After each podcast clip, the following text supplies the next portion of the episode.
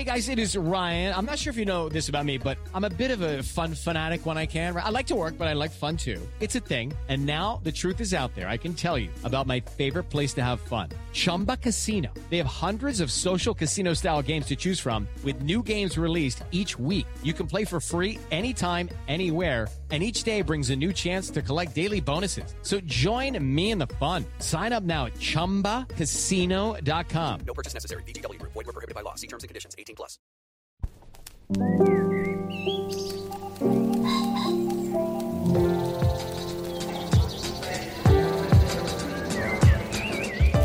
I'm Dana Stevens, and this is the Slate Culture Gabfest Can a Video Game Really Be Turned into a TV Show edition?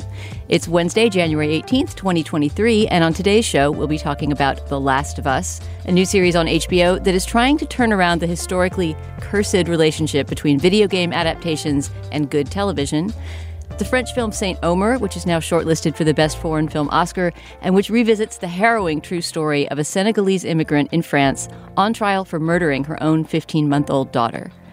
And finally, we don't normally devote entire Culture Gabfest segments to a single character as incarnated through a series of different books or films, but when it comes to the Trunchbull, the cruel primary school headmistress who was the formidable villain of Roald Dahl's 1988 novel Matilda, we will make an exception because our guest co-host this week, Dan Kois, has written an entire essay for Slate on this fascinating character and her many incarnations.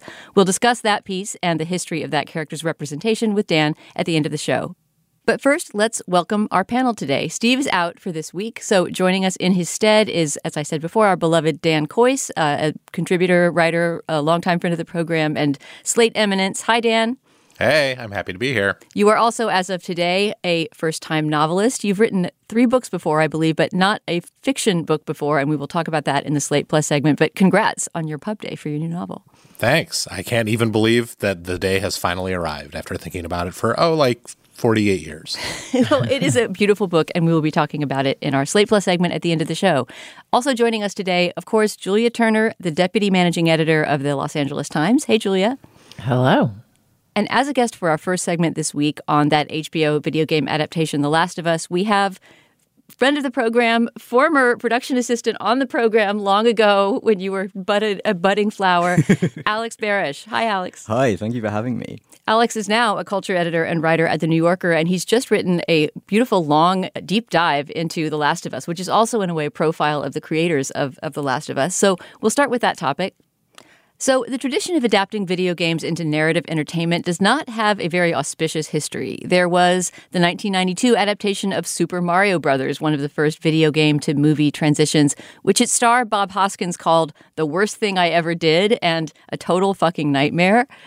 Since then have become many other disappointing attempts to make very popular games like Assassin's Creed or Halo into compelling films or TV shows, but the experience of gaming has not typically translated well to either the big or the small screen. The new HBO series, The Last of Us, is hoping to turn that tradition around. It's adapted from a very popular video game of the same name by that game's designer, along with Craig Mazin, the writer and showrunner who brought us the excellent limited series Chernobyl. The Last of Us takes place in a dystopic world 20 years after a fungus based pandemic that turns its victims into brain dead predators has killed off much of the human population. In this clip from the show, we will hear the 14 year old Ellie, played by Bella Ramsey, and her reluctant protector Joel, played by Pedro Pascal, talking about their impending plans to leave the quarantine zone and embark on a dangerous mission through fungus zombie infested territory. I've never been on the other side of the wall. Look how dark it is. You guys go out there a lot? I guess. When was the last time? Maybe a year. What's it matter? But you know where to go. So we're gonna be okay. Yeah. So what's the deal with you anyway? You some kind of bigwig's daughter or something? Something like that. All right, Alex, your writing on The Last of Us approached it from a lot of angles. From the angle of being a gamer who was familiar with the game, uh, somebody who was curious about the adaptation process, uh, and just a, a critic and someone interested in where our culture is turning. I want to know, I guess, first of all, was it your experience of of playing the game that led you to want to dig deep into The Last of Us? Yeah, I mean, I loved the game when it came out. I have loved many of the games that have had truly terrible adaptations. And you know, I, I- watched a lot of really bad adaptations specifically for the piece, but I also went into many of them at the time of release with genuine hope in my heart, you know, loving the thing that they came from and, and wanting it to be good. But I was curious about The Last of Us when I saw that it was being adapted and felt that it might succeed where a lot of these had failed because I thought it had a few things going for it at the outset. You know, it is kind of an inherently cinematic game. It has this linear structure where a lot of games have a branching narrative that makes them very difficult to translate to a passive linear medium. Uh, it has these strong characters, and frankly, it had Craig Mazin going for it. So I, I think all of those elements together, the, the sort of inherent strength of the game, the source material, and the people making it, made me think that this might be the thing that could be the exception to the rule. Was there something about the approach the creators took that made that seem particularly promising? As you say, this is not a, a narrative that gives you a choice, right? This mm-hmm. is not a, a, kind of game in which you, you get to turn the, the playing character into different sort of moral valences. And mm-hmm. that seemed like something that was promising for the creators as well as for you. Yes, exactly. I mean, I, I think one of the major problems of video game adaptations is that so many of these games, the things that people love about them are things that cannot be replicated outside of games or even outside of like an individual save file. You know, if you're playing an open world game that's totally expansive and you're choosing which tax to take, you're playing a character who is like customizable down to the shape of the eyebrow. You know, it's this it's there's this expectation that the character is a vessel and you will fill in the gaps you know not just aesthetically but emotionally ideologically. You're making these choices. You are coloring in you know between the lines. And with the last of us they took a very different approach. They basically said here's the character you're playing you don't get to choose who he is he's had these experiences he is this way there are choices that he would not make. And even if you would, you just have to live with the consequences of what he's doing and the person that he is and the, the trauma that's informing that and all of these things. So I think having those very strong characters at the outset uh, allowed them to narrativize it in a way that other games have, have not been able to do. One thing that's striking about your reporting on this, Alex, is that it almost seems like this might be one of those cases that causes you to hold in your head for a minute what exactly the phrase the exception that proves the rule means, which is something that I always struggle with. But like, it feels like perhaps this is a game that achieved a particular unique success in the world of gamedom because it was a little ungamey and a little movie y, and that perhaps Druckmann and Mazin um, have not, in fact, solved the larger metaphysical problem of how to turn a game into a show by by adapting this show, but in fact have picked the correct game to adapt. Um, but I'm dying to hear how it worked for you. I mean, I, my my response to this is deeply torn between two poles: a love and respect for the work of Craig Mazin and a um, deep dislike of zombie movies because I just can't handle the stress of like when's the thing going to jump out of the thing and how are they going to kill the thing before the thing thing's the thing. um, so I, this, you know, I, so far the quality is winning out over the zombie dread, but it's a it's a tough battle. Um, but you know, h- how did you like it? I'm really enjoying it. I think, and I take your point about the sort of zombie apocalypse component.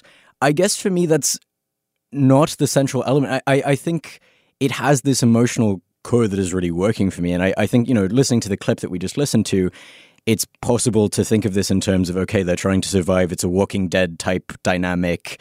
And I don't think that's what the show is. I, I think it's kind of about the ways in which people rebuild their lives and respond to catastrophe. And, you know, as the show progresses and as the game progresses, you see people who are sort of setting up their own fortresses and not letting anyone else in. There are people who are trying to create these idealized commune situations. And I think the the character development and the relationships and the, the kind of politics of it almost are, are interesting in ways that make it greater than the sum of its parts. Like if you just said this is about a zombie apocalypse, there are people who might rightly have doubts or questions about that. But I think that the dynamics at play are, are doing something more sophisticated. So what you're saying is it's it's about trauma. As the great Jamie Lee Curtis would put it Yeah. in her supercut, yes. Uh, and you're right. And the core, as I've always, I have not played The Last of Us. As I've always understood at the core of the story is this relationship between the two characters we heard in the clip, played by um, Pedro Pascal and Bella Ramsey. And so I've, it's always been sold to me as a, as really about that surrogate father daughter relationship um, set in this post apocalyptic world. And to some extent, I am in the same boat as Julia in that, you know, uh, it is hard for me as a viewer to overcome my constant nervousness about when the next zombie is going to jump out. Uh, to a, and that tends to overwhelm what I see is a potent relationship developing between these two characters, in which I trust probably could lead me all the way through the story, but for the fact that at every moment a zombie could jump out at them, and then I have to deal with that. But I wanted to ask you about how does that compare with the actual experience of playing the game? And I, I ask because let's say you're a person, for example, who after watching the pilot of a somewhat scary show does a deep Wikipedia dive to learn everything that happens in the plot line of the the thing that you're watching so that you can maybe be less scared in the future. Um, and you end up on a Wikipedia page designed for people playing the game that runs down the various levels of infected people in the the Last of Us universe, the the bloaters and the stalkers and the clickers. But it's funny to read that because it, of course, is not written from like a, a narrative perspective. It's written from a gameplay perspective. So the focus is really on like combat techniques, like don't allow yourself to grapple with a clicker, but if you have to, a shiv can still be effective if you have plus two shiv points or whatever. And that is not the way I think of a story exactly. And so, to what extent is the game, as Julia suggests, more movie ish than other games? To what extent is it really just about walking through an environment and trying to kill clickers and bloaters and whatnot? And to what extent does the show lean into the like combat part or lean out of it or figure out how to navigate the, the relationship between those two modes? Yeah, I, I think The Last of Us, the game, does a really good job of integrating and marrying sort of narrative and mechanics. So Ellie sort of helps you throughout your journey. You can press a button and she'll, you know, retrieve a ladder or she'll, you know, fit herself through a small space and help you get to the other side of some sort of environmental puzzle. And you learn to rely on her over the course of the game.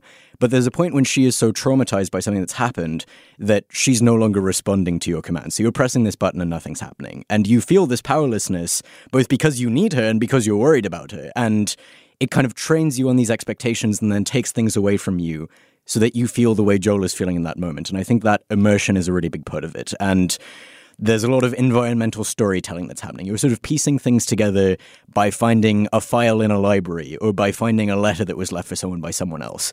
And obviously, none of that is going to translate to a show.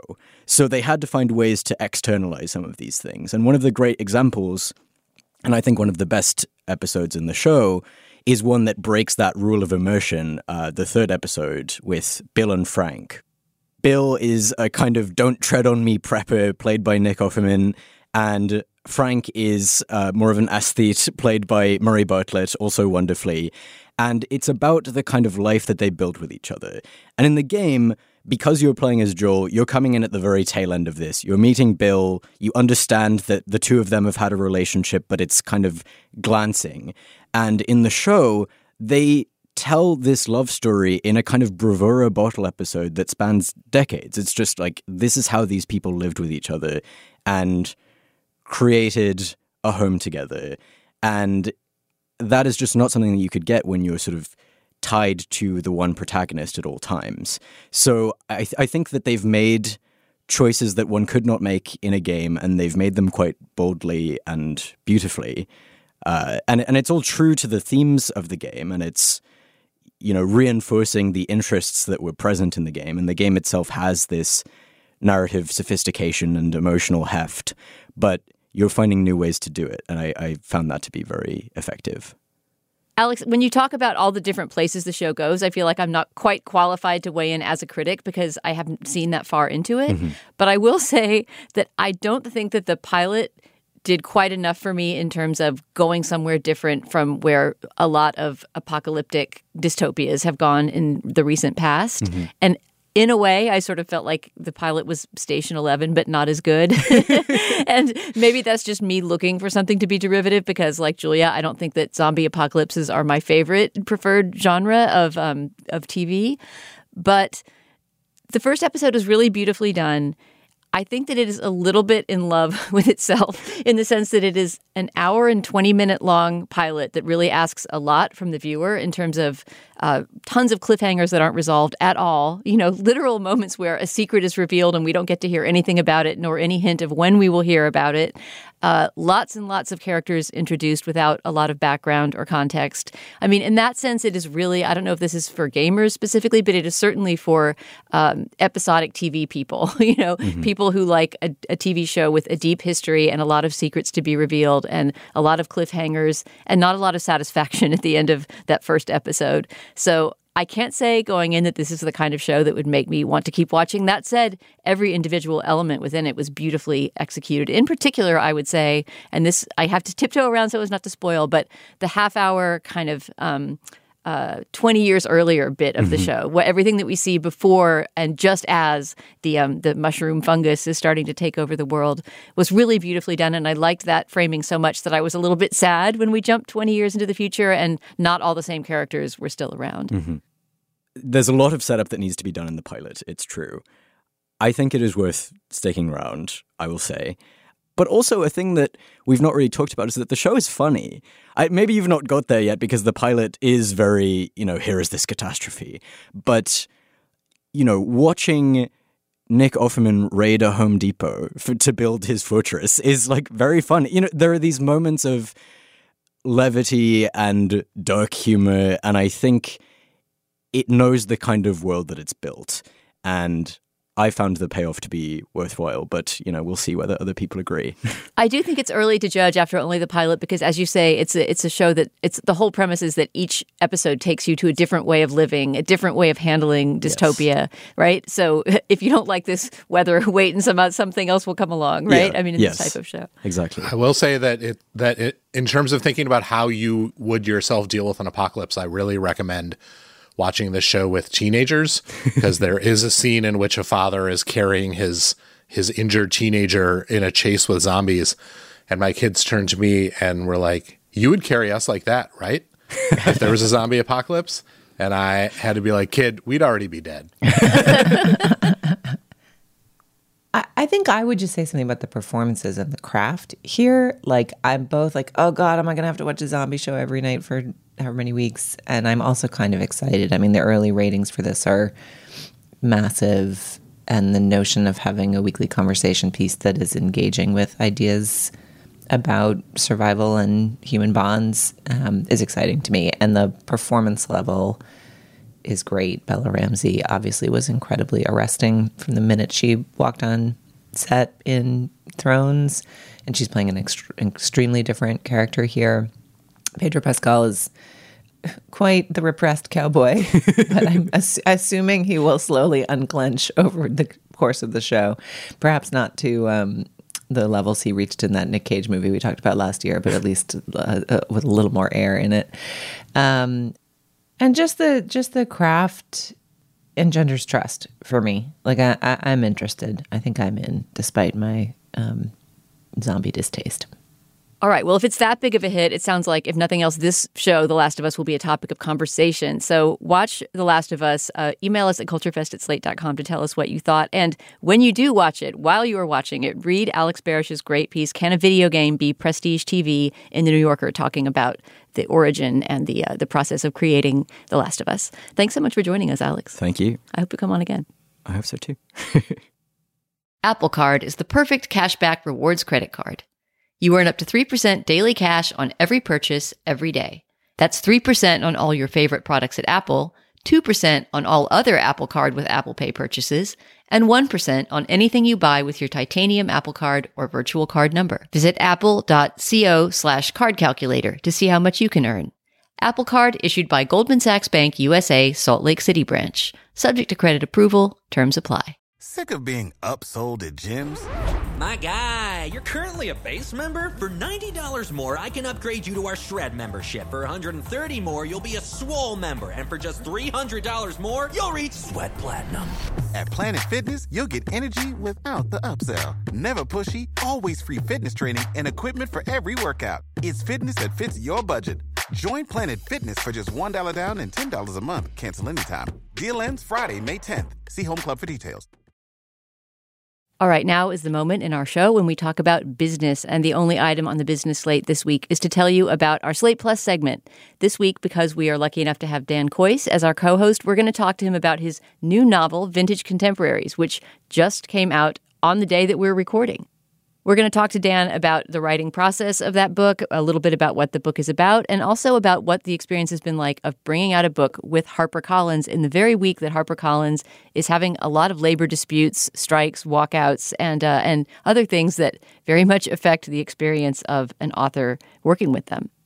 Dan will share his thoughts about that, as well as about what it's like to be a first time novelist, although not a first time author, after the show. So if you're a Slate Plus member, please stick around for that conversation. And if you're not a Slate Plus member, you can sign up today at slate.com slash culture plus. When you're a member, you get ad free podcasts, you get bonus content like the segment I just described, and lots of other shows have them too.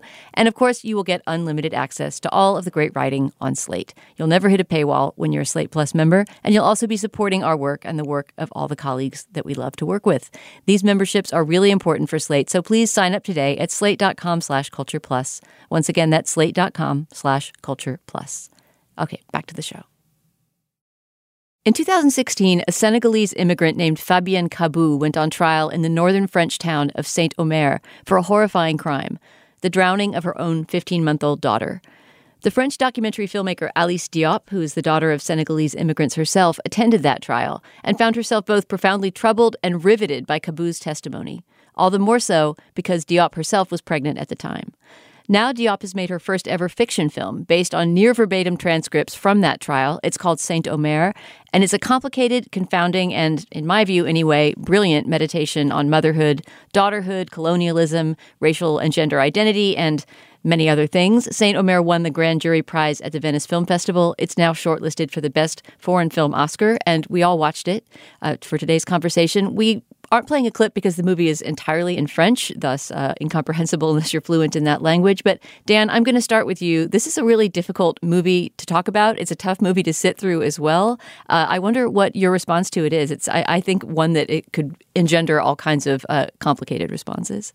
Well, that's interesting. I did not find it particularly tough to sit through in for a couple of reasons, some of which increased my appreciation for the movie and some of which frustrated me. But the the crime itself, um, though people react to it emotionally in the movie, um, for the most part, what we experience for long stretches of this movie are the very um, solemn, uh, polite, and somewhat detached remembrances of the woman who is on trial, who in the film is named Laurence. And um, it's a very vivid performance, but her effect in the courtroom is one of almost surreal detachment and respectfulness of the space.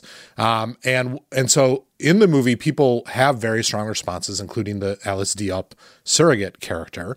Um, but yet, I did not necessarily find myself struggling with the dead kid aspect of this movie the way I might otherwise have thought I would, given the way I struggle with dead kids in any media for any reason all the time.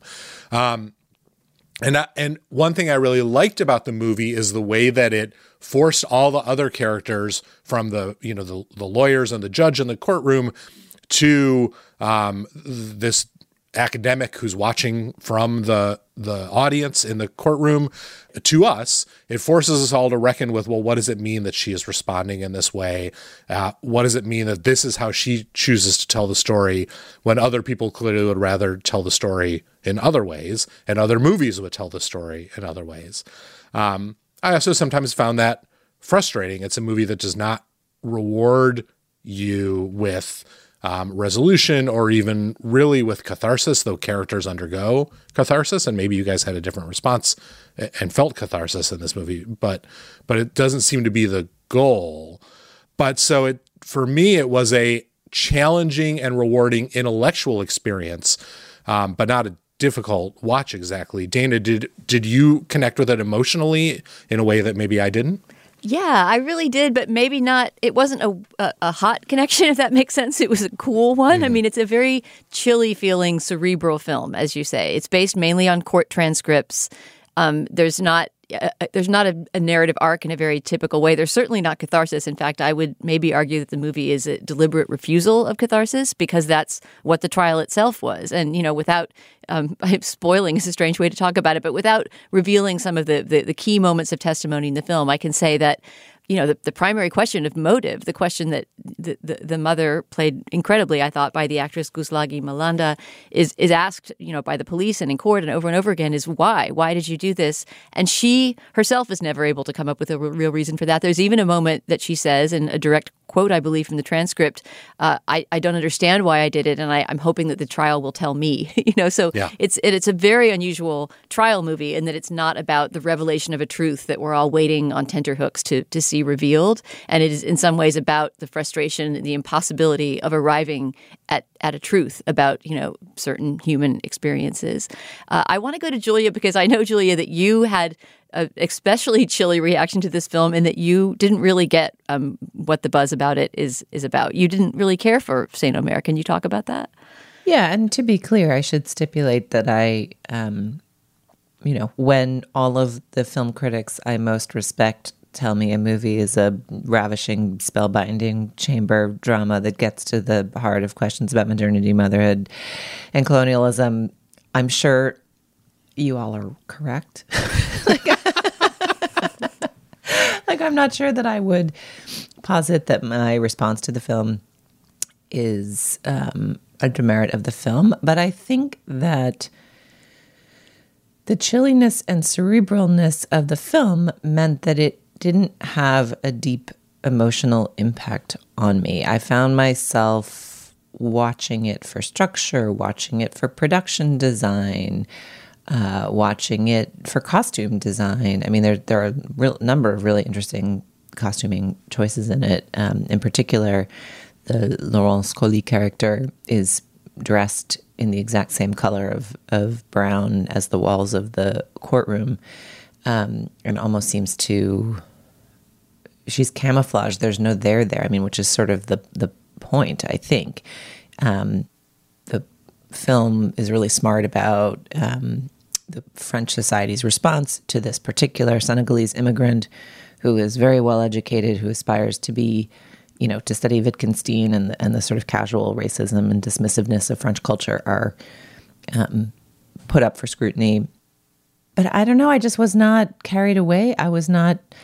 I wasn't that curious about why she did it. I didn't feel like we were going to know. I felt like I could tell from the beginning that we were not like the, like the inscrutability asserted itself and I I did not feel carried along, which you know, perhaps is not what I should have wanted from the film. But I found myself like checking my watch and thinking like, wow, we've been in this courtroom for 40 minutes and being like, hi, I wonder if that blouse is from Nili Lotan. Yeah.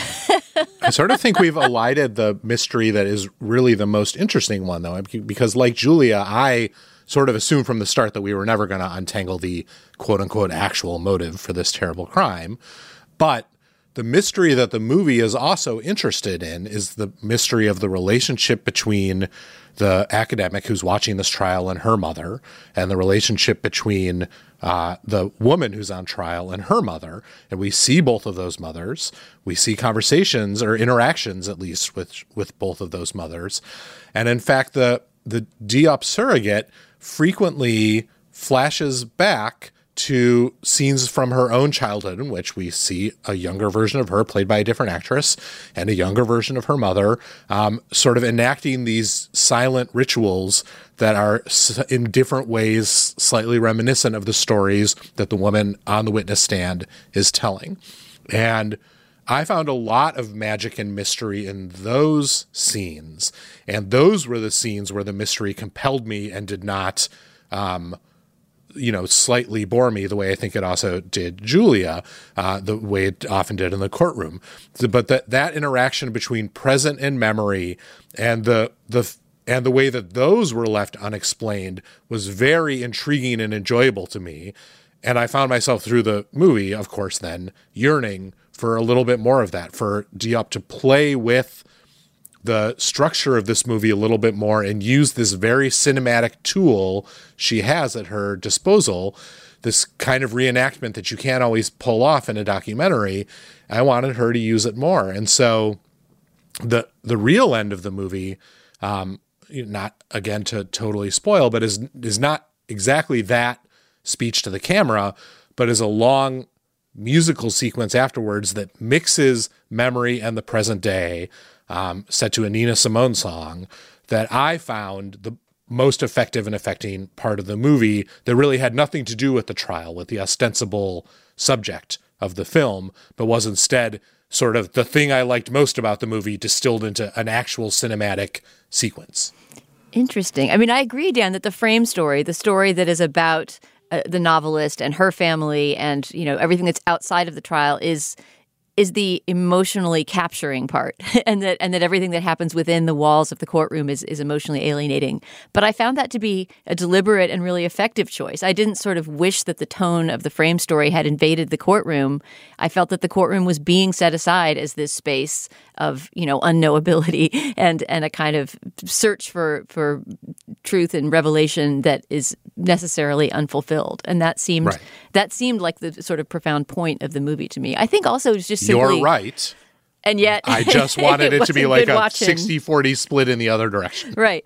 I mean, I will say that the the language also, I mean, part of it, I think also it does kind of help to know French watching this movie because there's a lot of particular concern and attention to language, right, and literature, and the way that the witness speaks, which you know is sort of um, startling to her white listeners because she is an immigrant, she is you know poor or on the poorer side. At least it's implied, I think, that she comes from a fairly well off family in Senegal, but she's not really living high in, in France.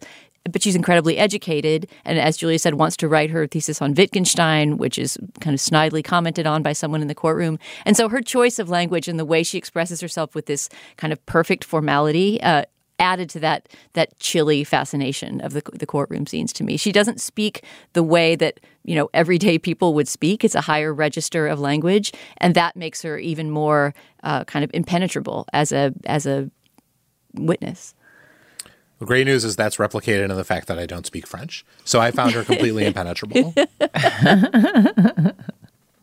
I mean, I will say, Dana, I did not come away from this movie being like, "Why does everybody like this filmmaker?" You know, like I, I, uh, and I think it's really interesting to watch someone who is making their first feature after years of a of a much lauded documentary career, because obviously there is a fascination with documents here, with the facts, with the facts of this trial, um, and I think that is sort of shaping the structure and the rigor of of kind of what is played with and and how those courtroom scenes go. So I definitely came away from the film wanting to go explore Alice Diop's um, documentary work and curious about what she would do next as a filmmaker. Like I didn't come away thinking like everybody's crazy. This movie stinks. I just came away being like, whew, that was grueling. Even more grueling than the zombie mushroom heads for me, which is like two grueling watches in a row. um, and uh, had to be candid about that.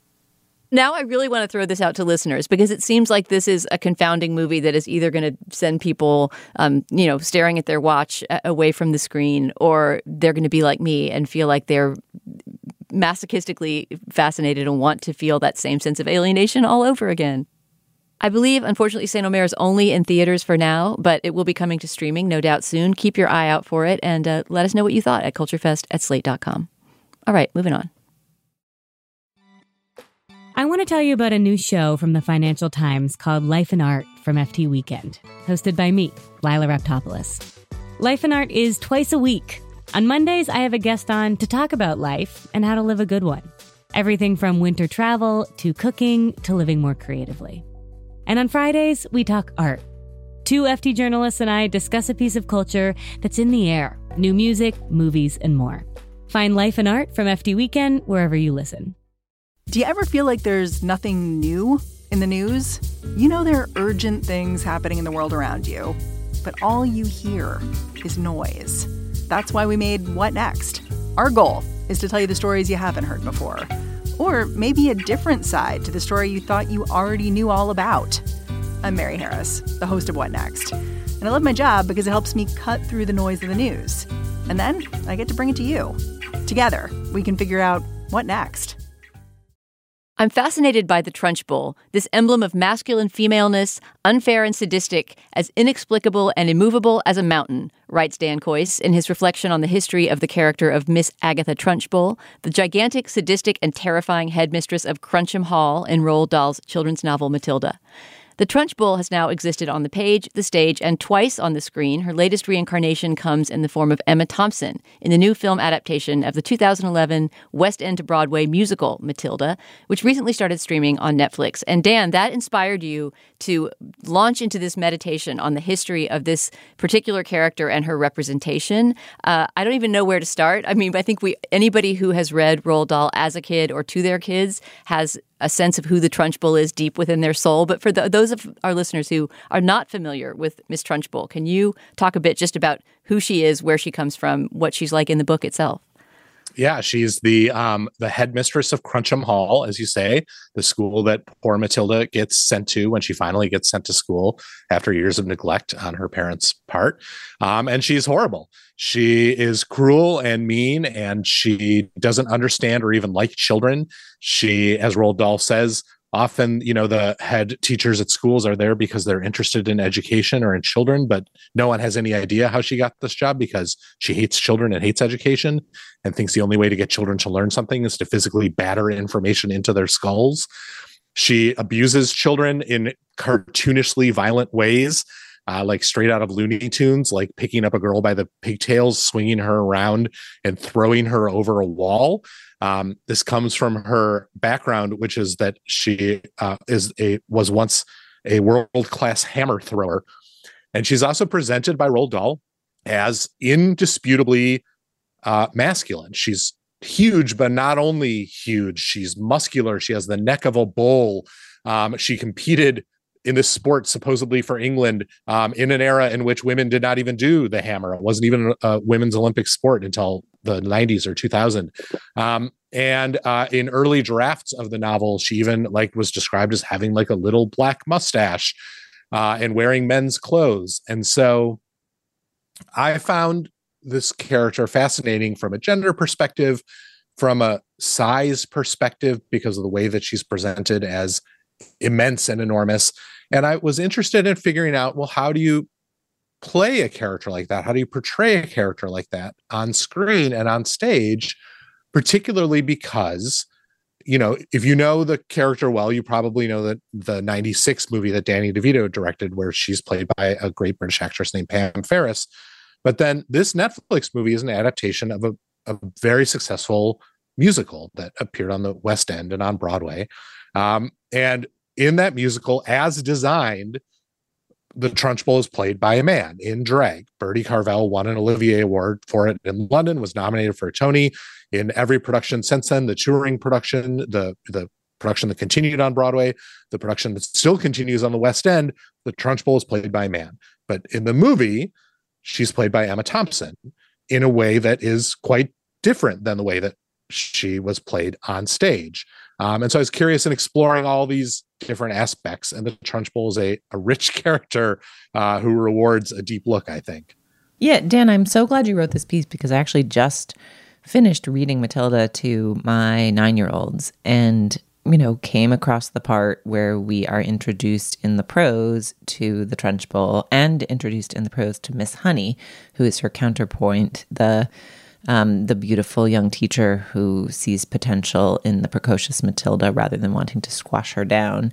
Um, and the descriptions made me cringe as I was reading them to my children. They seem uh, to accept constraints of gender performance that I have rankled against my whole life and that I did not like decanting into my son's ears about how ever so frail Miss Honey is. She's the, so slender you think she might snap in two. You know, she's beautiful, she's lissom, she's willowy, she's tiny, and she's so, so, so, so kind. Um, and then meanwhile, the Trunchbull is, um, you know, essentially butch, and the butchery is presented as villainy, you know? Um, and that seems yucky you know? I, I did not like it. It was not the part of that book i liked best. I mean roald dahl is a complicated man in ways that are beyond the scope of this conversation today. Um, and his books continue to be some of the very best to read to children because of how inventive they are and how good they are at adopting a child's eye view of the world. And I really like where your Trunchbull piece lands because it suggests that the massiveness of Trunchbull is possible to read not as narrow minded gender yuckiness, but instead as the embodiment of arbitrary adult power as a kind of monstrosity, um, which is, you know, true. But couldn't you achieve that without all the gender yuckiness? Maybe. So this piece came along at exactly the right time for me because I was just thinking about these very issues. Well, and it seems like, you know, the makers of this movie have similar concerns. That's one reason to finally steer away from this stagey move of having the Trunchbull be played by a man in drag and just cast a female actor in the role, you know, and and the movie also makes a specific choice about who it casts as Miss Honey. It is not casting a tiny, wispy, willowy blonde, but just a normal looking person um, in in that role. Um, and so the disparity between the the Trunchbull and Miss Honey is now mostly about attitude and kindness, and is not strictly a uh, a a, a, looming monster uh, towering over a tiny, uh, breakable, beautiful piece of china, um, the way that it is in the book. Um, but yet, it, it's also fun, I think, the way that the musical on stage uses gender to make the character even a little bit more scary and more physically threatening than it, she could ever be in a movie um, because of the way that the stage musical, which I, Dana, I know you're a huge fan of, um, makes the physical body of the Trunchbull uh, an active like weapon against the various children on stage uh, in a way that that it was designed to with these powerful athletic male actors in the role. Yeah, I mean, I only I've only watched enough of the Netflix adaptation so far to have this conversation. I wanted to watch some of the Trunchbull's big numbers so I could see how Emma Thompson plays her. I haven't yet watched the whole thing because I really want to watch it with my daughter because we have such a, a history with with you know Roald Dahl in general and with this story. And uh, and I saw Bertie Carvel. Dan, I don't know if when you, when you saw the show, you saw Bertie Carvel, who originated did, yeah. the role. I mean, I still think we still talk about it. My my daughter and and I still talk about how that is one of the great stage performances we've ever seen. He was just extraordinary, and also, I think this was the case with your daughters as well, Dan. We didn't know until I think um, the the intermission of the musical that that Bertie Carvel was a man. I think we discovered that from reading the playbill and seeing the pronouns in the playbill. Um, so so that was sort of like this pleasurable discovery that at the time also really uh, really tickled my daughter. I mean, it's fun to think of it in some ways as a like interesting tweaking of gender roles for a young audience. Although also it's not fun to think of it as presenting a extremely butch woman as a villain in part because of her butchness. Right. But the further away we get from the book, the less I think the embodiment of the character depends on that aspect. And the more I think the people who are embodying her lean into uh, her, her her uncaringness, her stubbornness, and her largeness. Um, the way I came to think about her is as a kind of opposite of Roald Dahl himself. Roald Dahl, who was also enormous, he was six foot five, um, and who in some ways was Trunchbullian. He was a, a, huge bully. He bullied his family. He bullied his publishers. Um, he bullied complete strangers who he met at dinner parties, who he would infuriate by just casually insulting them while looming over them. Um, and yet, unlike the Trunchbull, who tells the children in the classroom, I've always been large and I don't see why others can't be the same way, and who is simply incapable of thinking like a child, of even thinking that children have thoughts, Roald Dahl somehow, despite everything else that was objectionable and horrible about him, could always, for his entire life, see the world through children's eyes, could imagine what it was like to be small, and could put that on the page in a way that children instantly respond to. Yeah, I think I mean looking back at, at why Matilda the musical was such a so important to my daughter and and th- that, that why that character specifically of the Trunchbull who she used to imitate. I remember she used to take ribbons and do try to do the flag dance and you know Mhm, sing mhm. uh, Miss Trunchbull's big number, which I think we should hear a little clip of here. It's sort of her her I want song, which is the uh, if you want to throw the hammer for your country. It's her looking back as she as she tells Miss Honey about her glory days as a champion hammer thrower. And of course, this will be Emma Thompson playing the Trunchbull. If you want to throw the hammer for your country, you have to stay inside the circle all the time. If you want to make the team, you don't need happiness or self esteem. You just need to keep your feet inside the line. Sing, children. Two, three, four. And hearing that song again, which is the, kind of the, the, the big entrance of, of this character, I'm struck by how much it's a song about pedagogy and about bad pedagogy, which of Yeah. course Miss Trunchbull thinks is the model of ideal pedagogy. I love these lines in particular. If you want to teach success, you don't need sympathy and tenderness. You have to force the little squits to toe the line.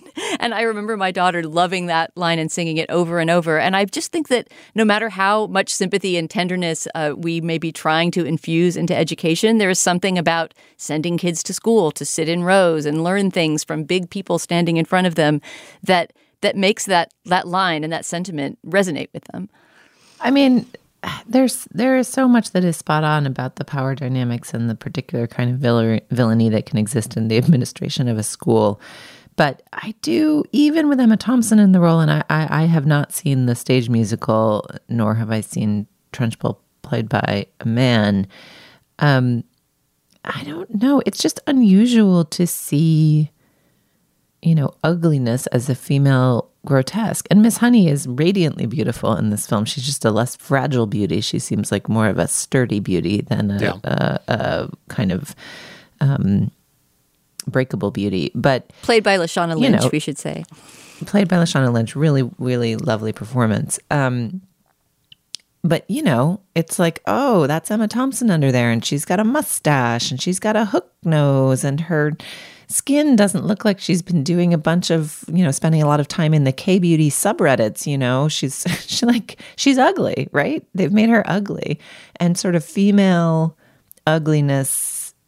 Just the the, the strictures of female beauty are as binding as ever they were. And this character, there is something that still lands very retrograde for me in the notion that when we think about a villainous woman, we think she is masculine and we think she, um, you know, d- d- does not do the kind of highlighting and contouring that we see on the in, quote unquote Instagram beauty that we see around us today. Like, I just, it just kind of yucks me out. And I, I appreciated your tangling with this essay, but I do not think it brought me around to uh, a full embrace of the trunch.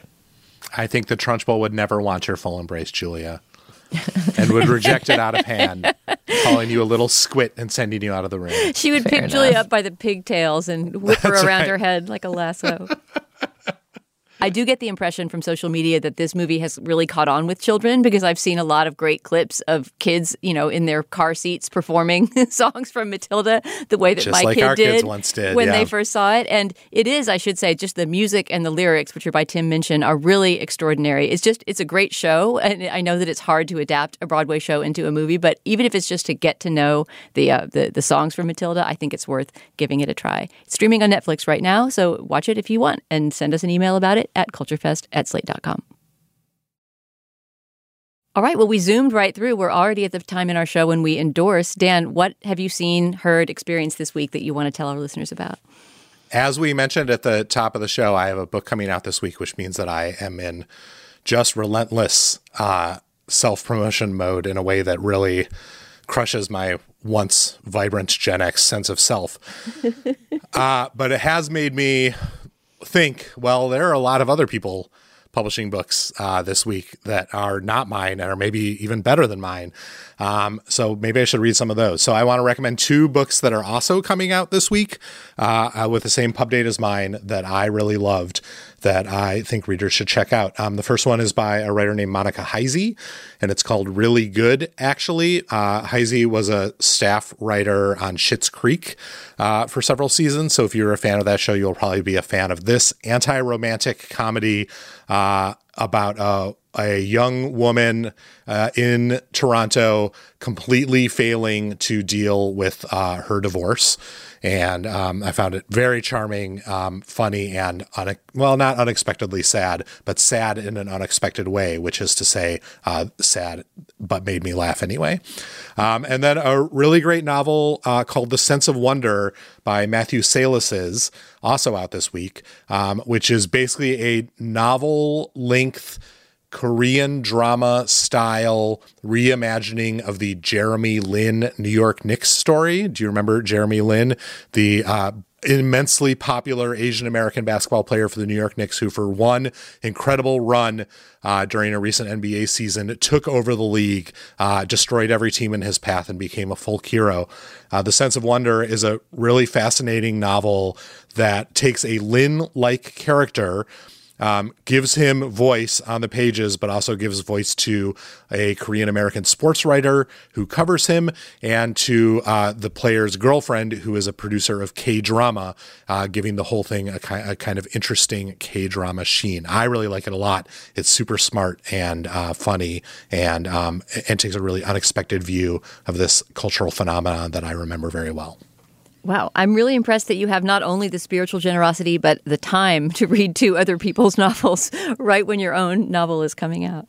I'm really sick of myself. That's all I got to say. Well, get used to it, right? Because now you've got to be on, you got to be performing Dan Koisness for the next, I don't know, few months at least. you got to throw the hammer for your country. All right, Julia, what about you? What have you got to endorse this week?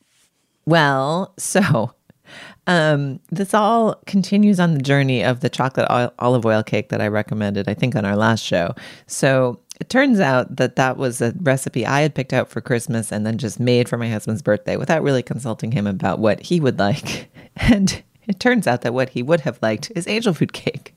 Which, of course, he did not share in the spirit that I am describing it, but in his uh, kind, non demanding way, he was like, You know what is my favorite cake? Angel food cake. I used to, we used to make angel food cake for my birthday with strawberry sauce. I was like, all right, message received. So, despite the fact I mean, this is basically a Marie Antoinette story at this point because of how expensive eggs are right now. So, of all the times in the world to want to make angel food cake, which has about 60,000 egg whites in it, it's a, it's a very bad time. But I went out and found a $9 carton of eggs and very carefully separated them all and made a pretty mediocre angel food cake, which was fine. Um, but because of the precious value of the eggs, I saved all the yolks. And then I was like, what on earth can we do with yolks?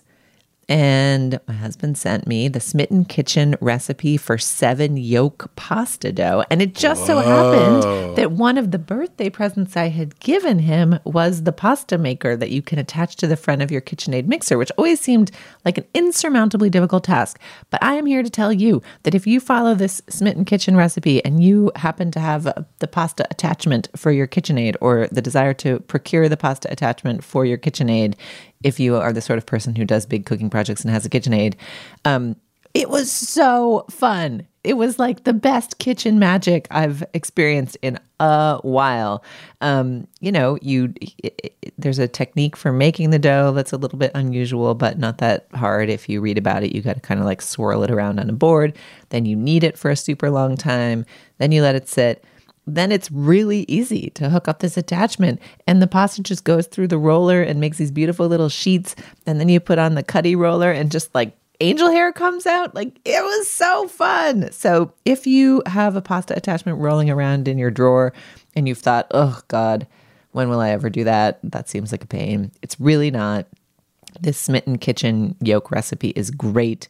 Um, feel free to bookmark it until eggs don't cost $10 jillion because I just happen to have the yolks lying around from the aforementioned angel food cake requirement. But um, really, so worth doing, so fun. It was delicious, it was toothsome.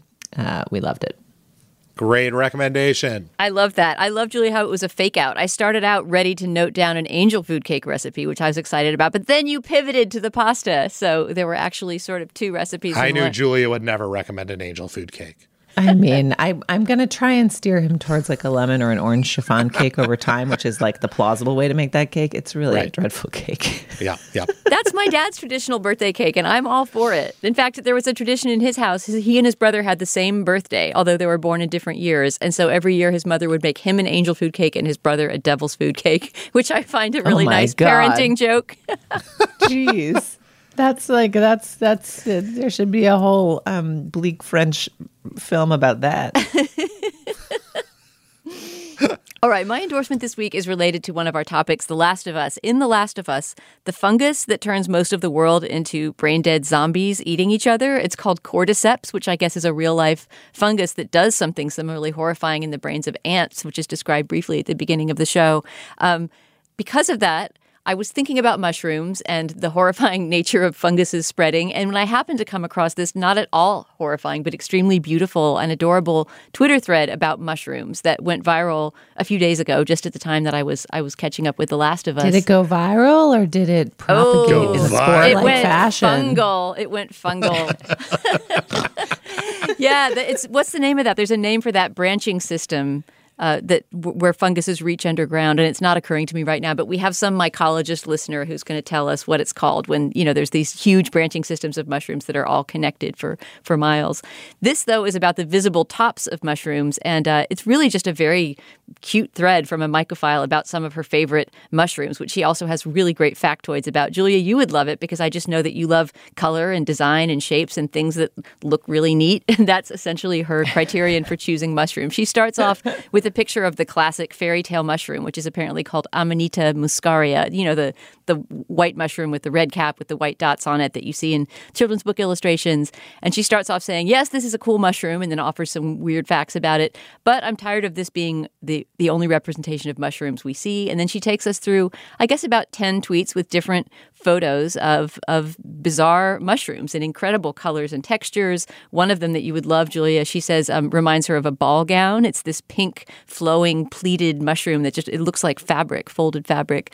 Uh, and this person may not be a professional mycologist, but she seems to know a lot about mushrooms and offers some really neat factoids too. So I don't even think you have to be on Twitter to follow a thread, right? We can put a link to it on our show page. Uh, the user uh, is named Anne the Gnome, as in G N O M E. and Anne the gnome has spent So a lot she of should time know. exactly frolicking in the forest as gnomes do and learning about mushrooms. So uh, go look at her thread; it's it's very pleasing.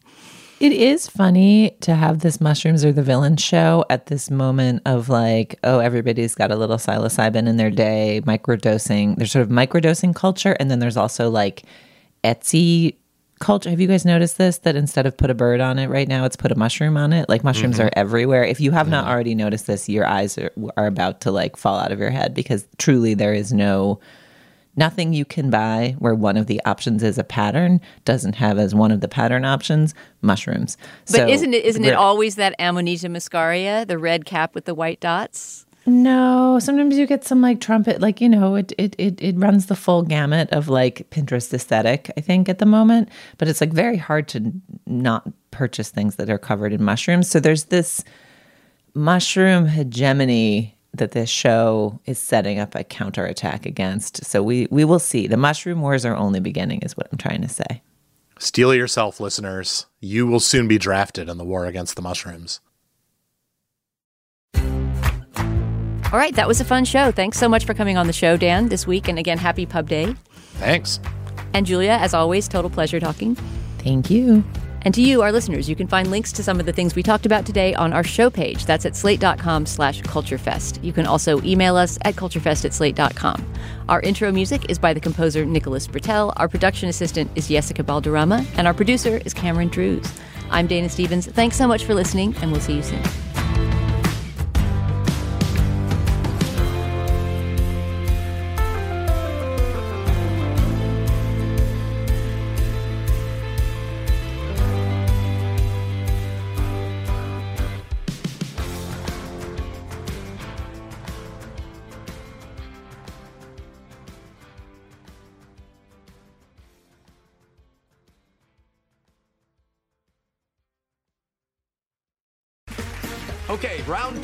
Name something that's not boring. A laundry? Ooh, a book club. Computer solitaire, huh? Ah, oh, sorry, we were looking for Chumba Casino. That's right. ChumbaCasino.com has over 100 casino style games. Join today and play for free for your chance to redeem some serious prizes. ChumbaCasino.com. No purchase necessary. Full prohibited by law. 18 plus terms and conditions apply. See website for details.